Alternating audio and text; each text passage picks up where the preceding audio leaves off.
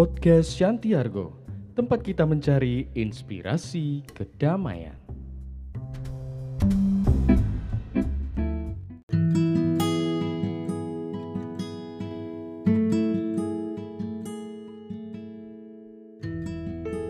Seorang pria frustrasi dengan kehidupan.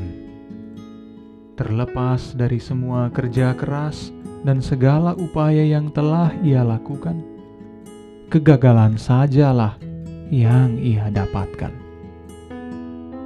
Merasa dirinya telah dikalahkan oleh kehidupan, dia meninggalkan segalanya dan mengasingkan dirinya di hutan.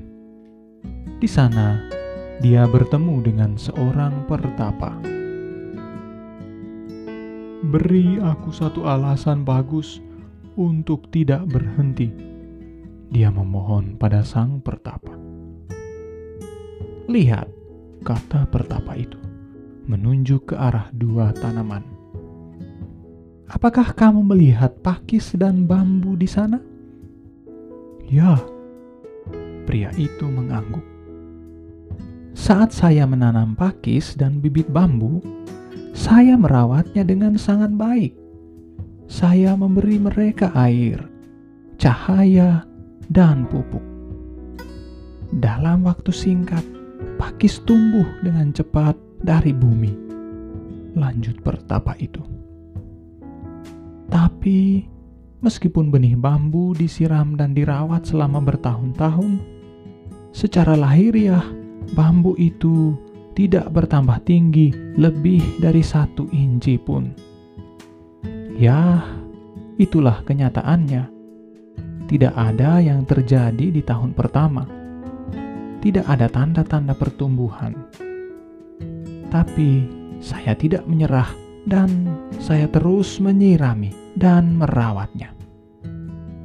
Pada tahun kelima, tunas kecil muncul dari bumi. Dan dalam enam bulan, pohon itu tumbuh setinggi seratus kaki. Jadi, apakah pohon bambu tertidur selama empat tahun hanya untuk tumbuh secara cepat di tahun kelima? Pertapa itu bertanya. Bingung dengan pertanyaan itu, pria itu tetap diam. Jawabannya cukup jelas Pohon kecil itu tumbuh di bawah tanah, mengembangkan sistem akar yang cukup kuat untuk mendukung potensinya bertumbuh keluar di tahun kelima dan seterusnya.